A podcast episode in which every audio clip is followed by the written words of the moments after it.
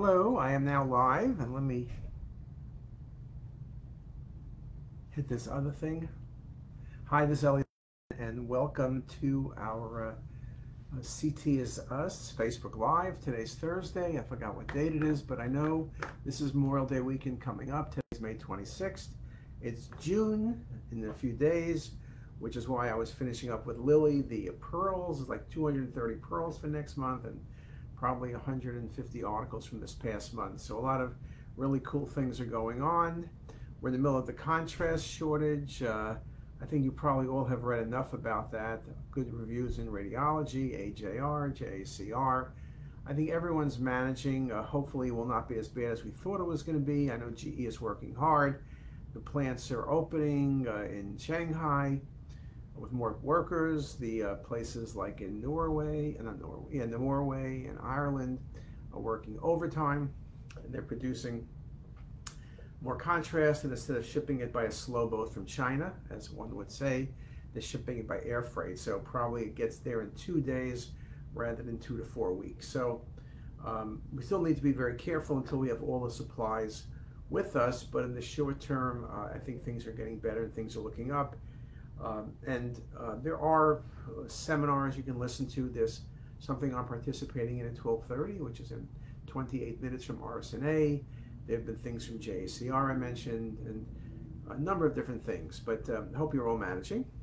And actually, uh, today is a little different than most of our things. Most of the uh, uh, series, I kind of tell you a, a, topic. Like last week, we had uh, uh, quizzes, and people seem to like the quizzes, so we're doing more of those. But now, actually, what this one's meant to do is for you guys to ask us questions. And so um, that's really what the purpose of this one is. So if you if you guys ask me questions, then I'll be able to answer them. So let me see. I'm trying to figure out. I pressed a button here, which kind of made my thing really small. But okay. So I, I do have some questions people have. Uh, well, one, of course, you know, like a bunch of them relate to uh, contrast. How are you managing? I think radiology needs to be at the front of the line, figuring out what to do. But again, uh, even places like Hopkins, for example, radiology uses 65% of the contrast. A third of the contrast is used by other departments, so it's very important that everybody be involved. And maybe it needs to be central. One can think about things. Hold on.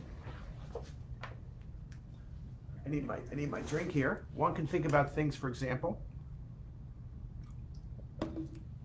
like with COVID it wasn't that every department came up with a plan. Um, certain departments, medicine, ER, were more central in the plans, but everyone kind of followed along the story. So I think that that made it very, very uh, made it very, very helpful, and I think uh, that's a very important way of doing things. So you need to have buy-in. People have. There was a note from Hopkins today that went out to the referring docs how we're all trying to manage together. Uh, and again, I think that's all great. I think um, everyone working together is probably an ideal way of doing things. And I think it's an easier way, perhaps, of making certain that um, things go well and that there's no finger pointing.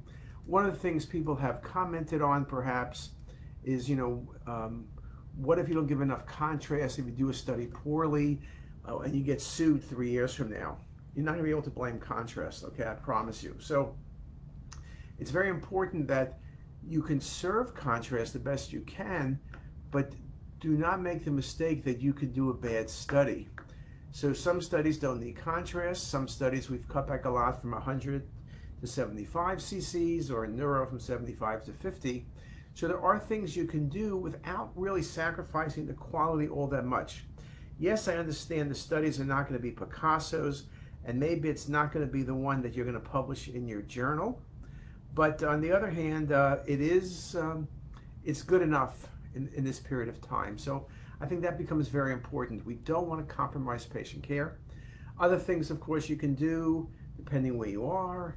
Um, some cases, ultrasound can be used, MR, fluoro. I mean, all sorts of things can be done. Fluoro may not be good. You can have to use up some contrast, but um, there's a whole bunch of things you can do. So I think that becomes very important to, to really uh, to really do that and and really um, uh, just be cognizant of the fact that things can be really um, really uh, uh really challenging and we need to make sure we get through the challenge other things going on um, just uh, one thing that you'll read about that we're doing um, we'll post it on CTisus I'm sure is that um, we are uh, working with Microsoft which we have for the past maybe six to eight months, but now it's officially signed. So we have a for the next two or three years with Microsoft, with support by Lustgarten, that we're working on early detection of pancreatic cancer, but a whole bunch of things, including looking at cystic lesions, predicting whether or not it's a lesion that needs to be followed, whether there's dysplasia or early malignancy, should be someone we follow or don't need to follow. We're going to have predictive analytics we're using a lot of the work that Microsoft has done now. Just to be clear, it's Microsoft AI for Good, which is their charitable arm, so it's really great. Um, we have working with incredible people. Juan Ferres and his team of 25 are just amazing computer scientists and statisticians and really a range of really, really, really smart people. So we're very excited to be working with them, and I think you're going to see a bunch of publications, but more importantly, I think you're going to see a lot of really important work, seminal work that is going to impact how we practice radiology over the next couple of years. So I'm exceedingly excited about that. We also have been working, someone asked what are we working on. We just presented Ammar Javed, who uh, is here and part the NYU with Chris Wolfgang, presented at DDW, which is the GI Digestive Disease Week, there's a pancreas club held on Sunday, about 300 people typically attend. And he presented some of our work on radiomics of neuroendocrine tumors, and his uh, paper was chosen as one of the top three papers there.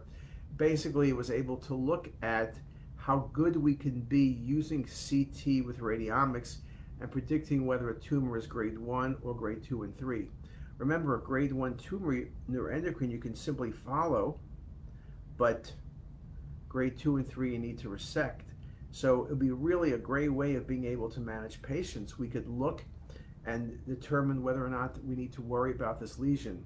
We're also doing work on sequential scans, trying to figure out do lesions change from a one to a two to a three over time, and how we would need to manage those patients. But I think there's a lot of very interesting work going on, and that paper will be written. I know Amara is scheduled to do the first draft and get it done by uh, middle of June. So I think hopefully you'll all be able to read it. But it does push the point about where radiomics is going. We've had great results with radiomics in pancreatic cancer uh, detection, as well as pancreatic cancer for um, uh, looking at response to chemotherapy. So um, we are kind of excited about that, and um, hopefully we'll we'll be able to uh, push that toward mainstream. Uh, and so I think it, it, that part's really, really good as well.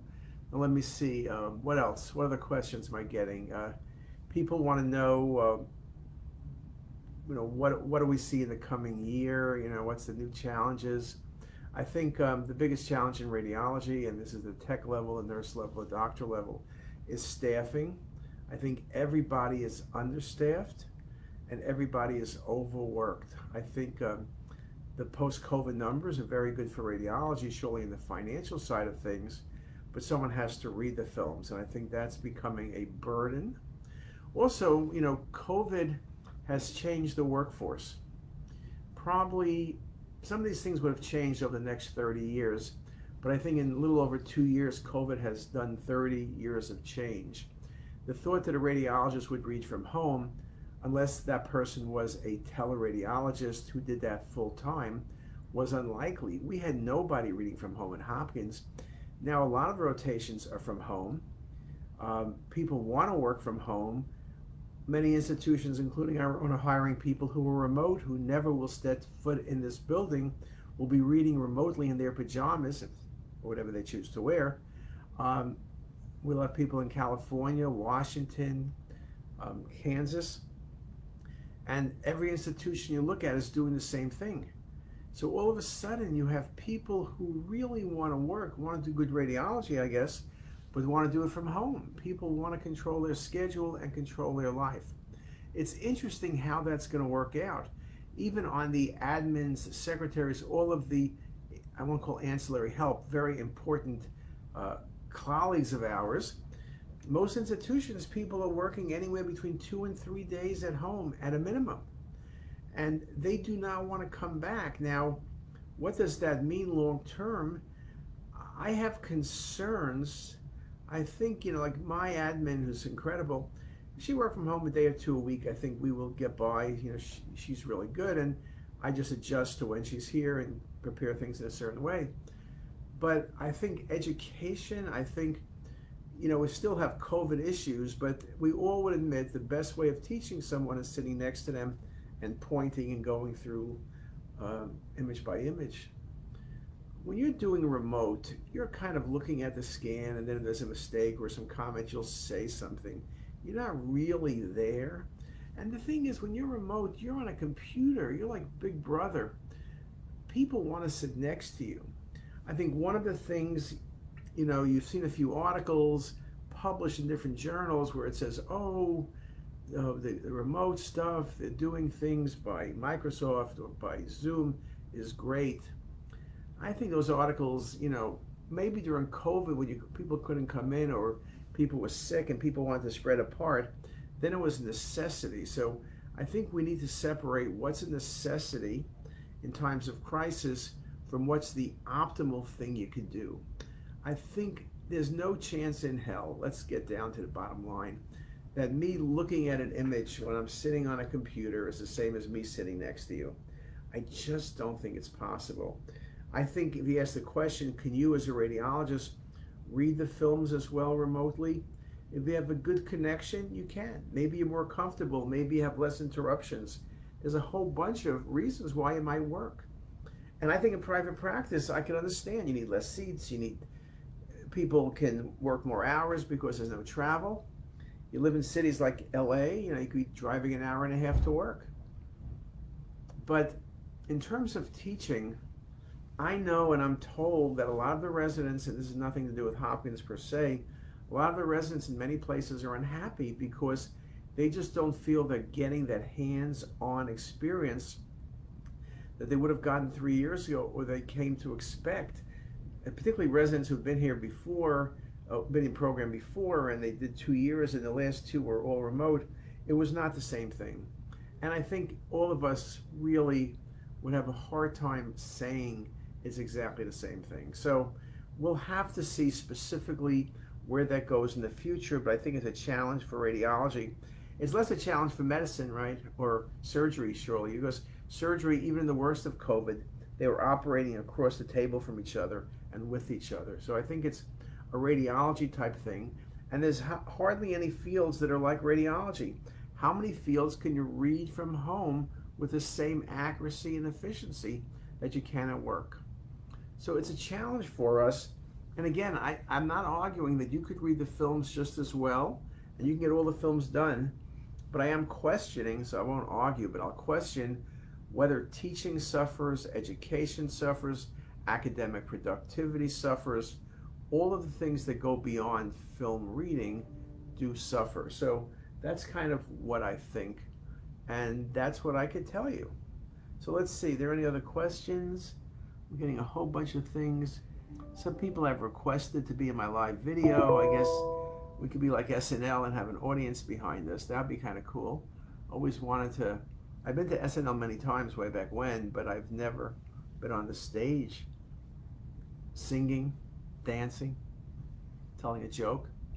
I think I have a few good jokes, but I don't think I could dance or sing. But I could do I could do a little Catskill comedy. I could do that. You know, I um, I can tell you some jokes, but I think maybe it's not the time. People have suggested, however, that I do make a Facebook Live where I just tell jokes. The jokes, there's no curse words, and the jokes are in good taste um, they're almost all parakeet jokes. And what can you say that who's going to get insulted by you saying something about a parakeet? You know, um, uh, I mean, like, okay, I'll give you my one joke. And I'm going to call it a day here. This guy, uh, wants to buy a parakeet. He goes to the to the store and um, he says, "How much is this parakeet?" They had like four parakeets. This one's a thousand dollars. You know, too expensive. This one, five hundred. This one, four hundred. This one, ten dollars. He goes, "Well, they all look the same. Why is this one ten dollars?" He goes, "Well, this guy, this parakeet is the most annoying parakeet in the world, and he has a foul mouth and everything else. But for ten bucks, you know, what do you got to lose? If you don't like him, you can give him back." So the guy gives him the 10 bucks, takes the parakeet home, and this parakeet is cursing and screaming and making all sorts of bad words and things. And the, and the owner is a very nice guy, and he wanted to rehab the parakeet. So he would read him some Shakespeare's, have him play soft music like a little bit of Sinatra, um, some Beatles maybe. But no matter how nice he was to the parakeet, the parakeet still was foul mouthed. He would curse and scream and make noise and all sorts of things. This man had great patience, but one day he just cracked. He grabbed the parakeet by the throat, opened his freezer, threw the parakeet in, and closed the freezer. There was a bunch of shuffling, then there was nothing. The guy walked away, then about 10 minutes later he goes, Oh my God, what have I done? So he, he composes himself, opens the freezer, goes in to grab the parakeet, and the parakeet walks out onto the guy's hand. Parakeet says, Sir, I've been the worst pet ever. I'm the worst parakeet. I'm foul mouthed, I'm nasty, I'm annoying. But I promise you, starting from this moment on, from this very moment, I will be the best pet anybody had. And the guy goes, That's wonderful. And then the parakeet goes, Can I ask you one question? One other question? He goes, Sure. What's the question? He goes, What did that chicken do? Okay. I was supposed to say, what did that turkey do? But chicken's good enough. Anyway, all you chickens, you turkeys, and you parakeets, have a great day. And um, those of you who are uh, celebrating Memorial Day, have a great Memorial Day weekend. And with that, I'll see you later.